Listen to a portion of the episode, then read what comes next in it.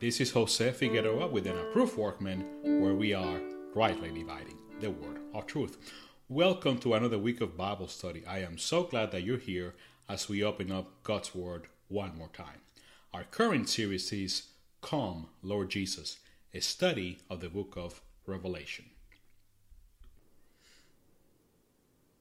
If you're new to this Bible teaching ministry, here is how you can learn more about our work. First, go to our website www.anapprovedworkman.org. That's anapprovedworkman.org. On the website, you can learn more about the purpose of this ministry, our approach to Bible study, and also review our statement of faith. You can also listen to previous episodes of the current series on Revelation or any episodes from any of the previous series we have done. On the website, you can also subscribe to the podcast, which is available on Apple Podcasts, Google Podcasts, and now also on Amazon Music, as well as other podcast directories. You can also connect with me on social media. I'm on Instagram at an approved workman. On Pinterest, we have a page, pinterest.com slash an approved workman. And you can also find our Facebook page on Facebook, facebook.com slash an approved workman 215. Finally, if you're watching the video version of this lesson, make sure you subscribed to our channels on YouTube and Rumble to ensure you will miss any upcoming episodes. Today, we are in lesson number 39 in the series Come, Lord Jesus, from the book of Revelation. The lesson is titled The Return of the King, Part 1. Our focus passage is Revelation 19, verses 1 through 10. So find your way in your Bible to that passage. In this chapter, the Apostle John witnesses the wedding of the Lamb and his victory over Antichrist.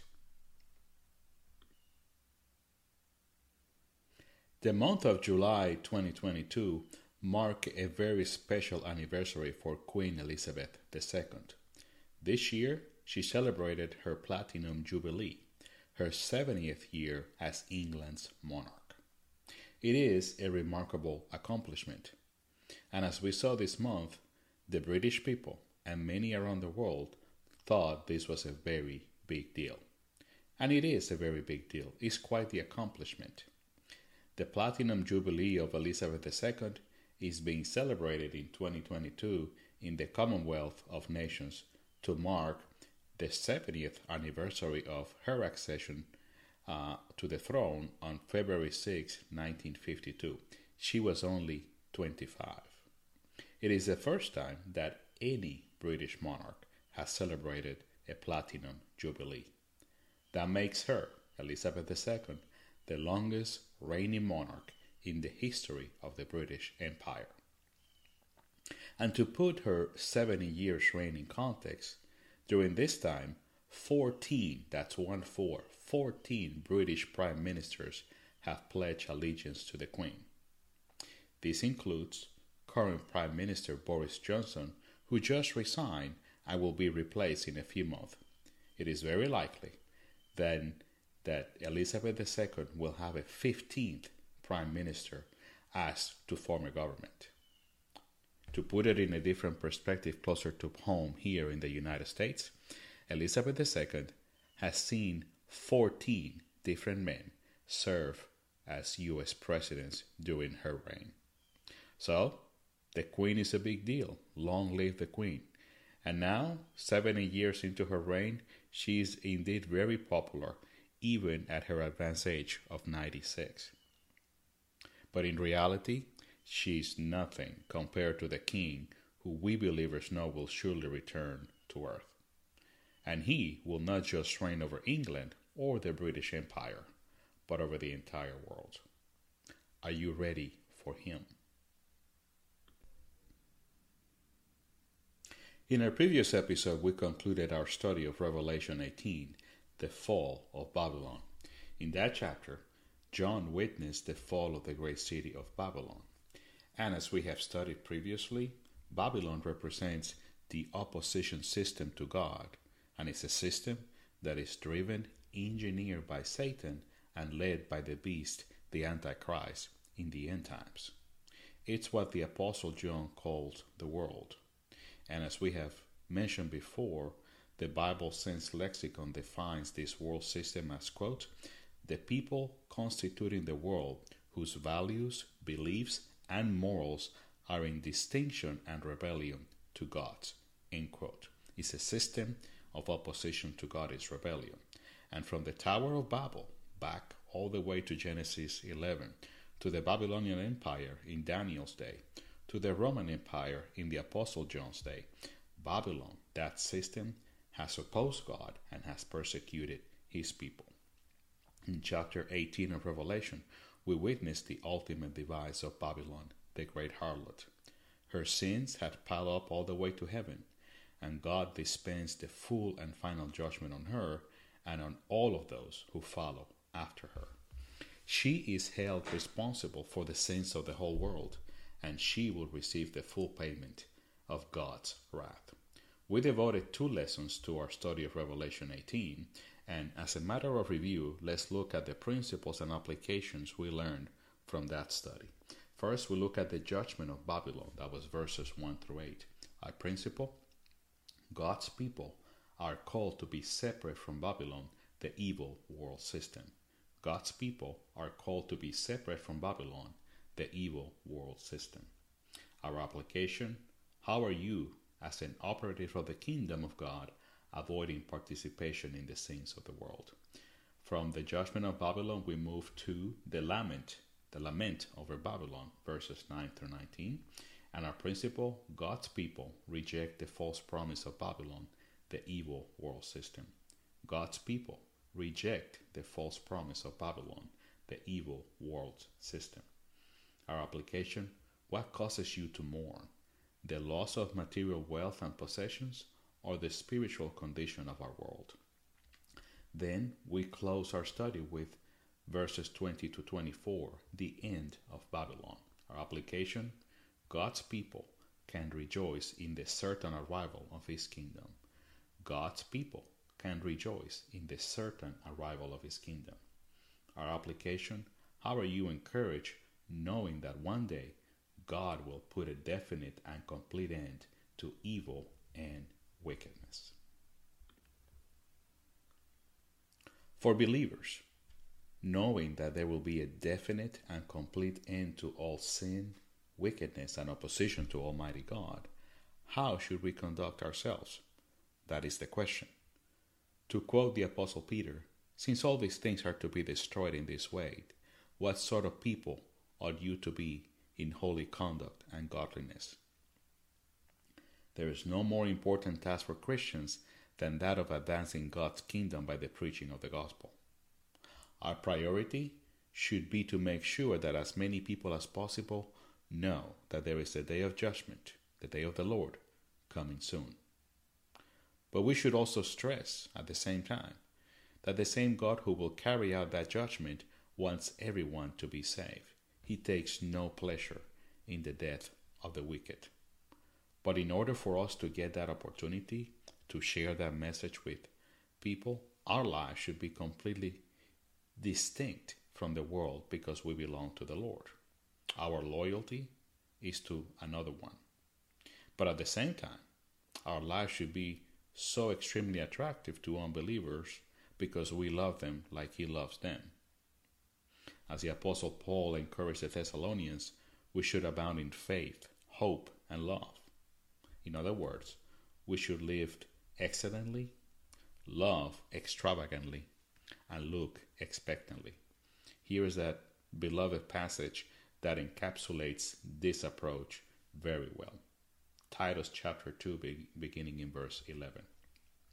For the grace of God has appeared, bringing salvation to all people, instructing us to deny ungodliness and worldly desires and to live sensibly, righteously, righteously and in a godly manner in the present age, looking for the blessed hope and the appearing of the glory of our great God and Savior, Christ Jesus who gave himself for us to redeem us from every lawless deed and to purify for himself a people for his own possession, eager for good deeds.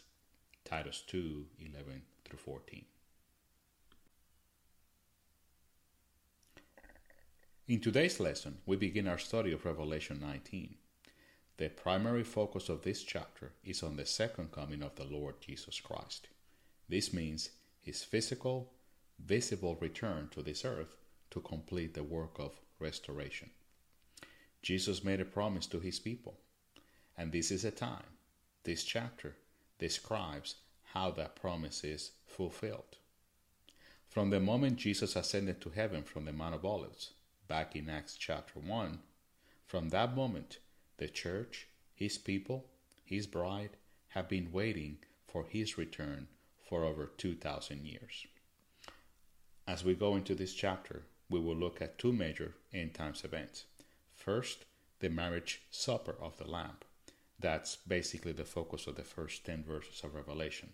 And then we will take a look at the physical return of the Lord Jesus Christ and Armageddon which we have mentioned before and studied before, but this is where everything is leading to. Before we get to those two events, we will also witness another great worship concert in heaven before the throne of God above. The arrival of the King, the true King, demands all of our worship and attention. Before we get too deep into the lesson, I want to give you a word of clarification and reminder. When you look at Revelation 19, it does not reflect a straight chronological timeline of events. And actually, this is true of the entire book. As we have seen before, John's visions flash back and forth in time. It's like looking at a series of movies like The Avengers or The Lord of the Rings, and there is flashbacks and prequels and sequels. Is that's how I feel sometimes about the book of Revelation. So, because sometimes you have an event that is mentioned at a high level, and then in a later chapter, you see more details that are provided for the same event. And then sometimes we have the same events described multiple times in different fashion. Take, for example, when we look at the seven seals and the seven trumpet judgments and the seven bowl judgments, is what scholars call uh, recapitulation. So you're seeing the same event described in a different fashion or with more detail, but it's the same event. So let's do our best to keep our heads straight as best as we can and ask the Holy Spirit to guide us through this amazing passage of Scripture. In a recent episode of his Naked Bible podcast, Dr. Michael Heiser talks about one of the key aspects we will encounter in the first half of Revelation 19. He says, quote, the major focus of Revelation 19 1 through 10 is the marriage supper of the Lamb in verses 6 through 10. This meal, a celebration of the victory over the beast and his followers, is the climax of an ancient Old Testament motif the meal with God or communal meal in God's house where the Lord is present with his people. Old Testament examples include Genesis 18, Exodus 24 9 through 11, while New Testament instance runs from the feeding of the 5,000, the Last Supper, and the celebration of the Lord's table. The marriage supper of the Lamb is the final eschatological messianic banquet, an event that includes believers from every tribe and nation. End quote. Again, that's Dr. Michael Heiser in his Naked Bible podcast, episode 391 Revelation 19, part 1, describing this motif of the meal with God, which we're going to see reflected is the culmination of it in the marriage supper of the Lamb. In his book, Because the Time is Near, Dr. John MacArthur also provides us with a great introduction to this chapter with the focus of what's happening in heaven as we get ready for this great event. He says, quote, as that long awaited time of Jesus Christ's appearance approaches, the scene in Revelation shifts from earth, where it has been since chapter 6, to heaven. The praise seen in heaven throughout Revelation reaches a crescendo in this text. The heavenly rejoicing is not over those who reject God, but because Christ will soon remove sinners from the world. God will then be properly honored, Christ enthroned, and the earth restored to its lost glory. Heaven rejoices because history is finally going to reach its culmination as the true king establishes his kingdom on earth. Here is our lesson outline and goal for our teaching from Revelation 19 as we look at the return of the king. We have three divisions. First, the worship of the king, verses 1 through 6, then the wedding of the king, verses 7 through 10, and finally the war of the king, verses 11 through 21. And our goal for our teaching from Revelation 19 is this to encourage believers to remember that Jesus Christ, King of kings and Lord of lords, will return to reunite with his people and to rule the nations. Again, the goal for the lesson today is to encourage believers to remember that Jesus Christ, King of kings and Lord of lords, will return to reunite with his people and to rule the nation. Today we will focus in our first two divisions, verses 1 through 6, the worship of the king, and then the wedding of the king, our second division, verses 7 through 10. In part 2 of the lesson, we will focus on verses 11 through 21, the war of the king. Let's get started. So let's go to our first division for today from Revelation 19, the worship of the king, verses 1 through 6.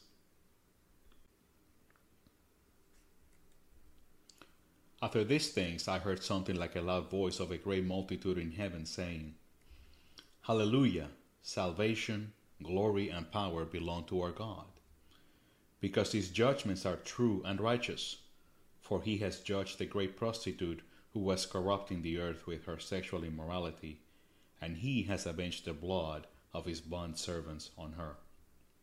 And a second time they say, Hallelujah! Her smoke rises forever and ever.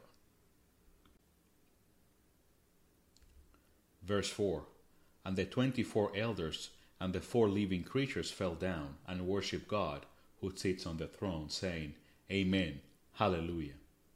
And a voice came from the throne saying, Give praise to our God, all you his bond servants, you who fear him, the small and the great. Then I heard something like the voice of a great multitude, and like the sound of many waters, and like the sound of mighty peals of thunder, saying, Hallelujah, for the Lord our God, the Almighty, reigns. Revelation 19 1 through 6. If you recall, one of the clearest things about the book of Revelation is that it is a book devoted to the worship of Almighty God. And we will see that again as we begin to study this chapter. The Apostle John is going to experience yet another concert in heaven after witnessing the demise of Babylon recorded in chapters 17 and 18. This concert is special, however, because it recaps everything we have seen so far. When you look at verse 1, it starts with after these things. That type of phrase in the book of Revelation indicates the beginning of a new vision. So after these things, what things? Well, the visions that the Apostle John just saw on the doom and fall of Babylon, Revelation 17 and 18. So after those visions, he heard what sounded like the loud of like the sound of uh, loud voices of a great multitude in heaven saying, Hallelujah, salvation, glory, and power belong to our God. That word hallelujah means to praise Yahweh or praise the Lord and is found all over the Old Testament, especially in the Psalms. It is a shout of worship and it is repeated four times in verses 1 through 6 of this chapter. This is the only place in the New Testament where you will find that word hallelujah. So, because it shows up here four times, this scripture passage is sometimes referred to as the fourfold hallelujah. In this first instance, the multitude in heaven declare that God is the only deliverer, the only one worthy of glory, and the Almighty God. This declaration echoes earlier statements of praise in the book. Again, we're seeing the theme, we're seeing the, the worship, multiple worship concert in heaven. First, we saw this when we joined John on his first trip to stand before the throne of God of heaven above in our lesson in Revelation 4. Revelation 4, verse 11. Worthy are you, our Lord and our God, to receive glory and honor and power. For you created all things, and because of your will they existed and were created. Revelation 4:11. Worthy are you, our Lord and our God, to receive glory and honor and power, for you created all things, and because of your will they existed and were created. That passage is worshiping, praising God for being the creator and worthy of our glory, honor, and power. Same thing we see here as we begin Revelation uh, 19. As we continue our review of worship in heaven, remember that then we saw a multitude of every tribe, tongue, and nation recognizing that God and the Lamb are the ones who save. This is from our lesson on Revelation 7 signed, sealed, and delivered. Let's start with Revelation 7, verse 10. And they cried out with a loud voice, saying, Salvation belongs to our God who sits on the throne and to the Lamb. What is clear also in Revelation, besides being a book about the worship of Almighty God, is that Jesus Christ, the Lamb of God, is also God Himself. He is divine.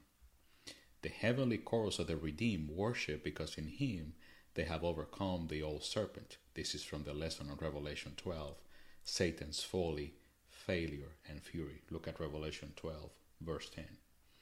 Then I heard a loud voice in heaven saying, Now the salvation and the power and the kingdom of our God and the authority of his Christ have come. For the accuser, the accuser of our brothers and sisters has been thrown down, the one who accuses them before our God day and night. Revelation 12, verse 10. In his book, Because the Time is Near, Dr. MacArthur speaks about John's use of the word hallelujah. He says, quote, It appears only in this chapter in the New Testament, in verses 3, 4, and 6. In its first Old Testament appearance, hallelujah also expresses praise for God's judgment on the wicked oppressors of his people. Psalm 104, verse 35. The word salvation celebrates the final aspect of salvation history, the glorification of the saints in Christ's kingdom.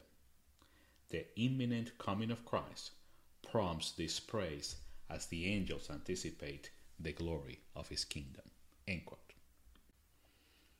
As we continue in verse 2 of Revelation 19, we ask, why were they saying these words and praising God? And then we're told quite explicitly why the multitude was praising him. It's because his judgments are righteous and true. He does not make any mistakes, and he does not lie. And he had judged the great harlot, Babylon, for corrupting the earth with her sexual immorality. And also, Almighty God had avenged the blood of his bond servants, which were martyred by Babylon. We saw these judgments come down on Babylon via the bowls of wrath, our lessons on Revelation 15 and 16. Look at Revelation 16, beginning in verse 5. And I heard the angel of the water saying, Righteous are you, the one who is and who was a holy one, because you judge these things. For they pour out the blood of saints and prophets, and you have given them blood to drink. They deserve it. And I heard the altar saying, Yes, Lord God the Almighty, true and righteous are your judgments.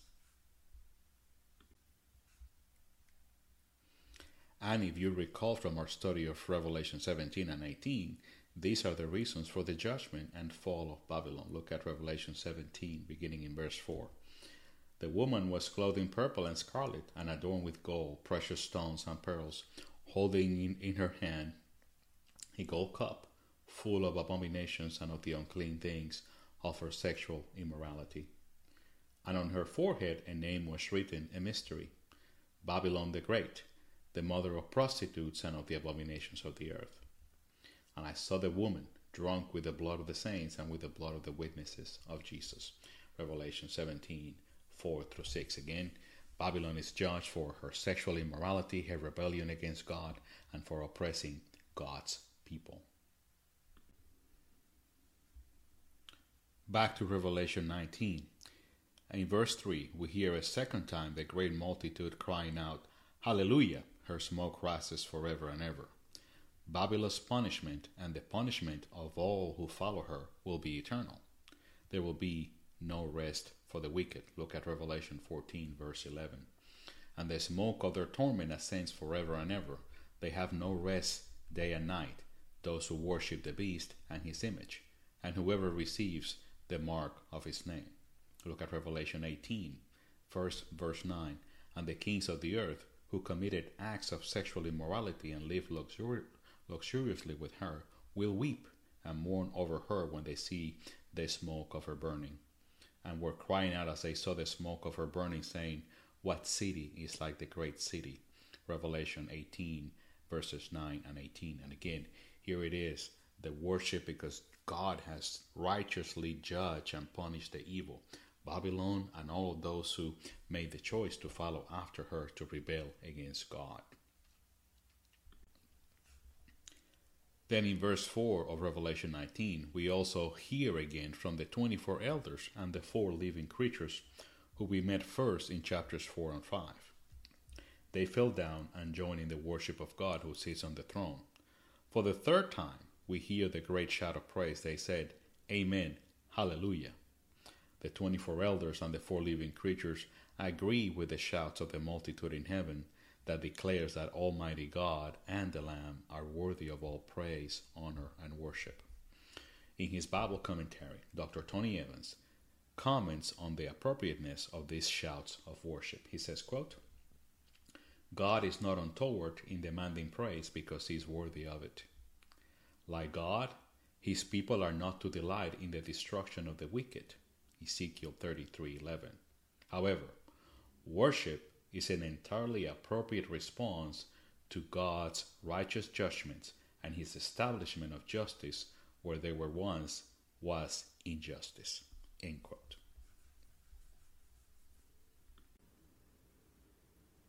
In verse 5, a voice came from the throne of heaven saying, Give praise to our God, all you his bond servants, you who fear him, the small and the great. All of God's people, his true followers, are called on to praise him. Whomever you are, if you're a believer in Jesus Christ, a follower of the Lamb, you have one job to praise him. That's what Psalm 150 is all about. In verse 6, then John heard another sound, like the voice of a great crowd, so everybody in heaven is responding. John said it sounded like the sound of many waters and like the sound of mighty peals of thunder, saying, Hallelujah! For the Lord our God, the Almighty, reigns. Those are sounds associated with God and with His majesty and authority. Those are the sounds of heaven. That's also how the voice of Jesus sounds, as you recall from our lesson on chapter 1, the vision of the Son of Man, verses 9 through 16 in that first chapter. What everybody is saying in heaven is that it's time to praise Him. It is time to rejoice because His kingdom has arrived. At this point, the not yet has fully become the already. Look at Revelation 11, verses 15 through 17. Then the seventh angel sounded, and there were loud voices in heaven saying, The kingdom of the world has become the kingdom of our Lord and of his Christ, and he will reign forever and ever. And the twenty four elders who sit on their thrones before God fell on their faces and worshiped God, saying, We give you thanks, Lord God the Almighty, the one who is and who was, because you have taken your great power and have begun to reign. Revelation 11 15 through 17. As we have learned before, the worship of God is the primary business of heaven. In his book, Escape the Coming Night, Dr. David Jeremiah comments on this wonderful time of worship we will experience in heaven. He says, quote, Five shouts of praise the Lord resound throughout heaven as there is a great preparation for Jesus' return. The angels, the Old Testament saints, the church saints, and the tribulation saints will raise their voices in a choir which will reverberate louder than thunder. It will be a great time of worship. It will be a great concert of worship in heaven. Well, that brings us to the end of our first division from Revelation 19 the worship of the king. What is our principle? The king's people offer their lives as a living act of worship until his return. The king's people offer their lives as a living act of worship until his return. Psalms 113, beginning in verse 1. Praise the Lord. Praise him, you servants of the Lord. Praise the name of the Lord. Blessed be the name of the Lord from this time on and forever. From the rising of the sun to its setting, the name of the Lord is to be praised. Psalms 113, verses 1 through 3. What kind of living sacrifice are you offering to the King? Let's go to our second division from Revelation 19, the wedding of the King, verses 7 through 10. Let's rejoice and be glad and give the glory to him, because the marriage of the Lamb has come, and his bride has prepared herself. It was given to her to clothe herself in fine linen, bright and clean, for the fine linen is the righteous acts of the saints. Then he said to me, Write, Blessed are those who are invited to the wedding feast of the Lamb. And he said to me, These are the true words of God. Then I fell at his feet to worship him. But he said to me, Do not do that. I am a fellow servant of yours and your brothers and sisters who hold the testimony of Jesus. Worship God, for the testimony of Jesus is the spirit of prophecy. Revelation 19 7 through 10. In verse 7, we see that the multitude continue calling on everyone to rejoice, to be glad, and to give glory to Him, to God. Why? Well, it's time for a great party. The time for the marriage of the Lamb had arrived, and his bride had prepared herself. There is a wedding, and there is a feast, a supper, a banquet associated with it. In his uh, Naked Bible podcast episode on Revelation 19, Dr. Michael Heiser comments on how this particular banquet is the ultimate celebration of victory.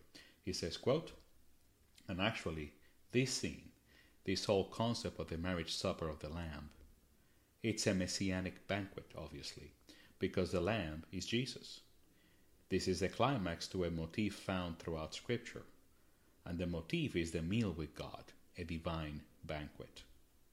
Think of all the meals with God or meals that people have in God's house that they're in the Bible.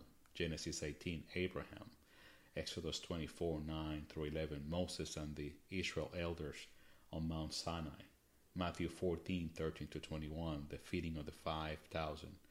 Uh, Matthew 15, 32 to 38, uh, the feeding of the 4,000.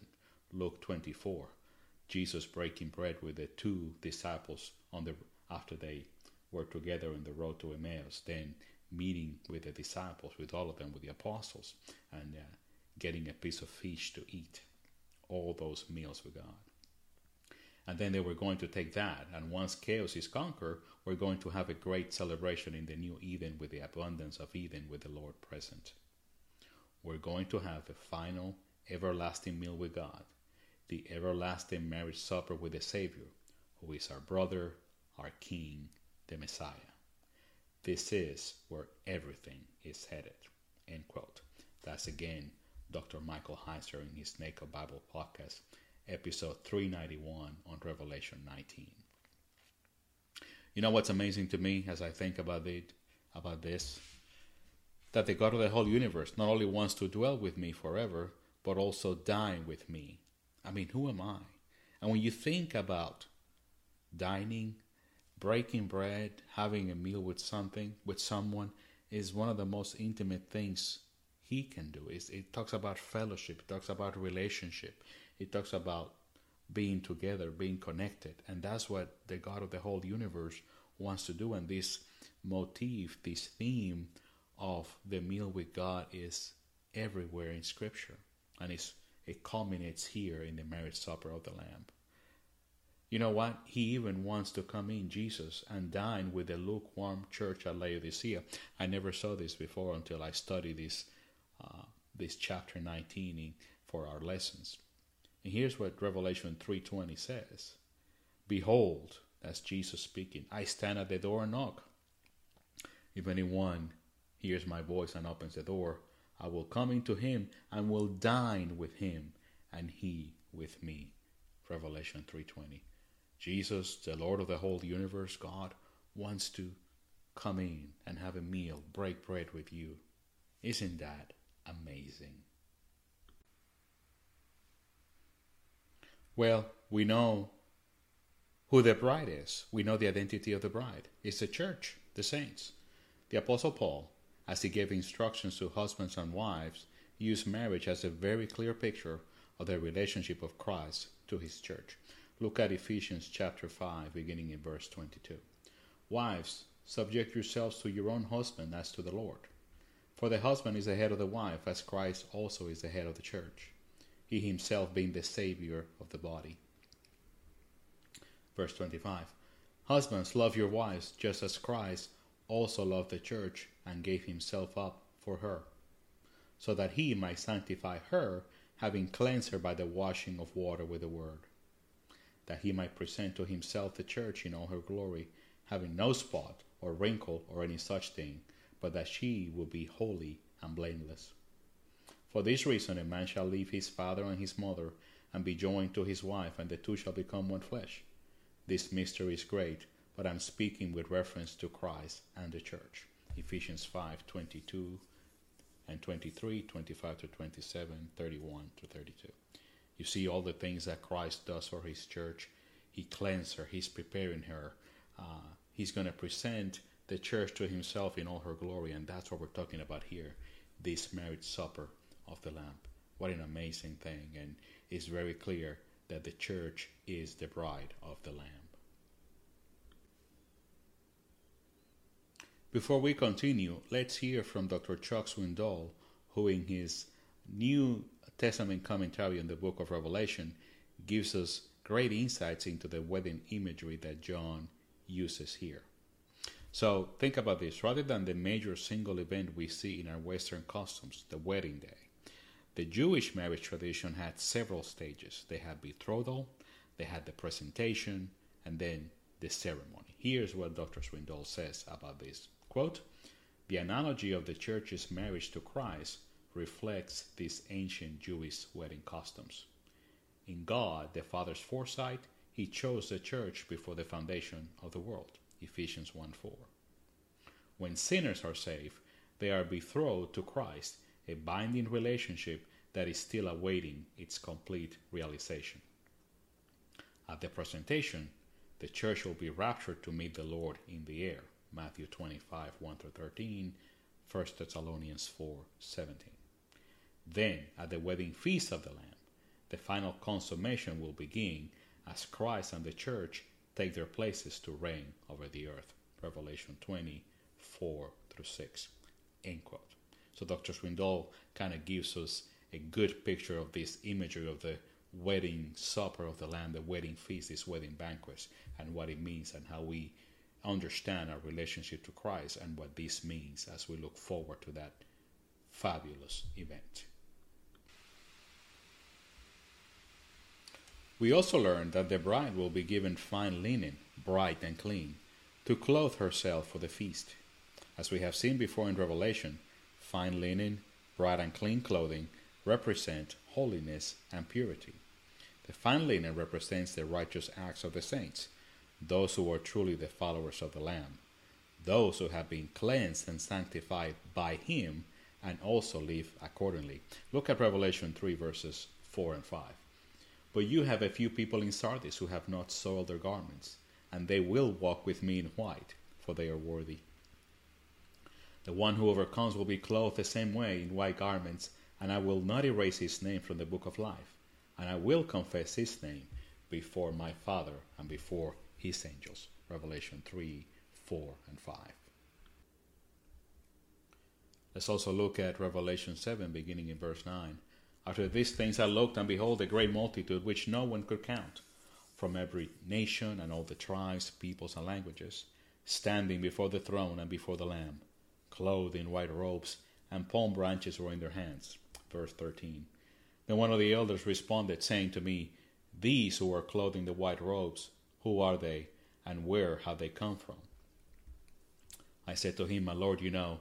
And he said to me, These are the ones who come out of the great tribulation, and they have washed their robes and made them white in the blood of the Lamb. Revelation 7, verse 9, and then verses 13 and 14. But don't get it twisted.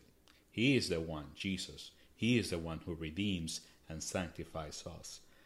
Look at what the prophet Hosea said about this. Hosea chapter 2, beginning in verse 19. I will betroth you to me forever. Yes, I will betroth you to me in righteousness and in justice, in favor and in compassion. And I will betroth you to me in faithfulness. Then you will know the Lord. Hosea chapter 2, verses 19 and 20. In his book, Because the Time is Near, this is how Dr. MacArthur puts it. He says, quote, In preparation for her marriage to the Lamb, his bride has made herself ready. That was not by her own works, but rather by God's gracious working. The bride has made herself ready in the power of God, by the grace of God, through the work of the Spirit of God. Purged from all sin and impurity, she is a flawless, blameless virgin. So, are you part of the body, the church, the bride of the Lord Jesus Christ? Have you been redeemed by Him? In verse 9, we see that he, most likely the same heavenly angel who showed John the vision of the fall of Babylon, commanded John to write this message Blessed are those who are invited to the wedding feast of the Lamb. Well, who are these who are invited to the great wedding feast? Believers in Jesus Christ, his church, are represented here as his bride. So, who are these other people then? Well, this group could be comprised of two subgroups. The first group is the Old Testament saints, those people who were faithful to Yahweh and received righteousness just like Father Abraham did.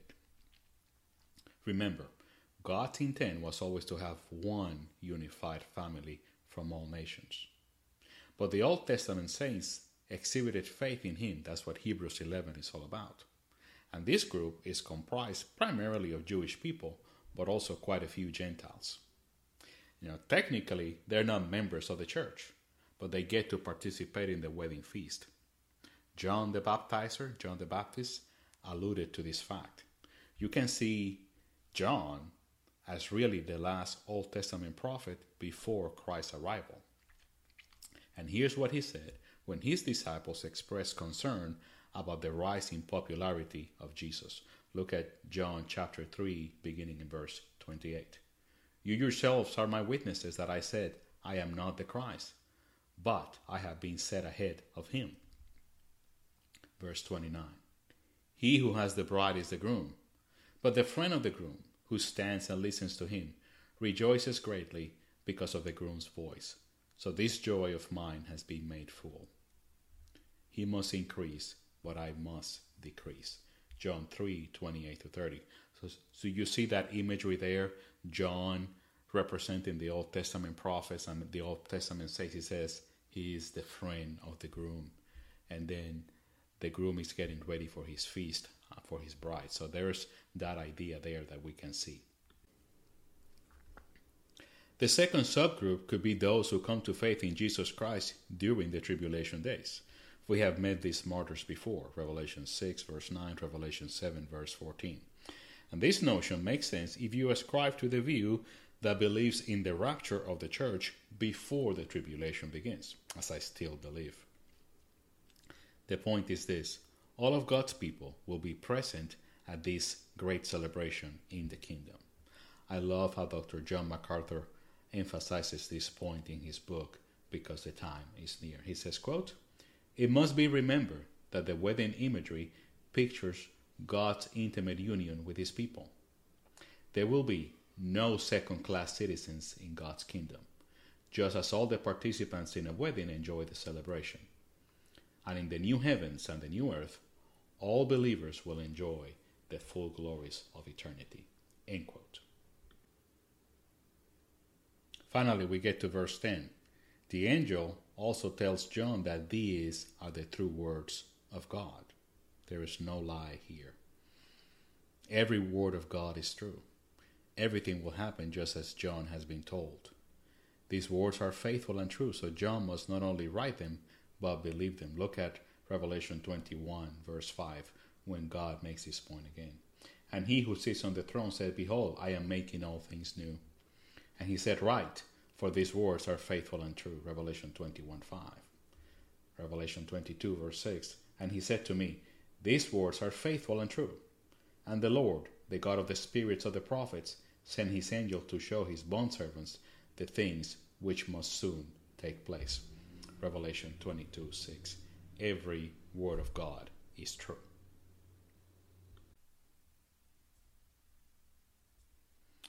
Well, John is overwhelmed. And can you really blame him? I don't think so.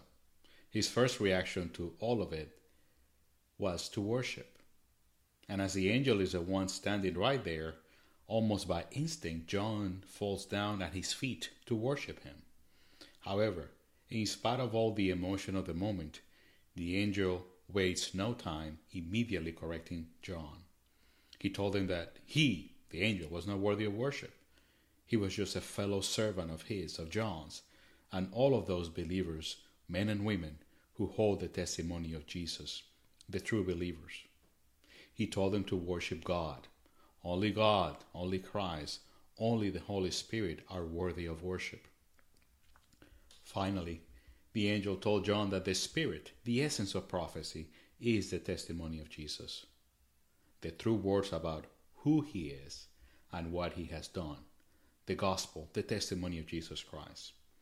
When we look at prophecy, whether it's Old Testament, the major or the minor prophets, whether you look at the book of Revelation or prophetic uh, teachings in the epistles, we can easily get lost in what all of prophecy means.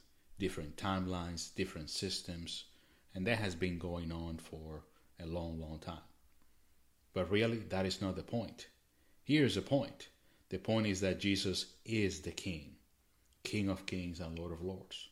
The point is that he is coming back for his people, his bride, because he promised he would. And he's coming back to judge evil because justice will be done. And he's coming back to rule the nations because that's what he was born to do. And that is his revelation. When we started this study, that's what we looked at. Look at Revelation 1 verses 1 and 2. The revelation of Jesus Christ, which God gave him to show to his bond servants, the things which must soon take place, and he sent and communicated it by his angel to his bond servant John, who testified to the word of God and to the testimony of Jesus Christ everything that he saw. Revelation 1 1 and 2.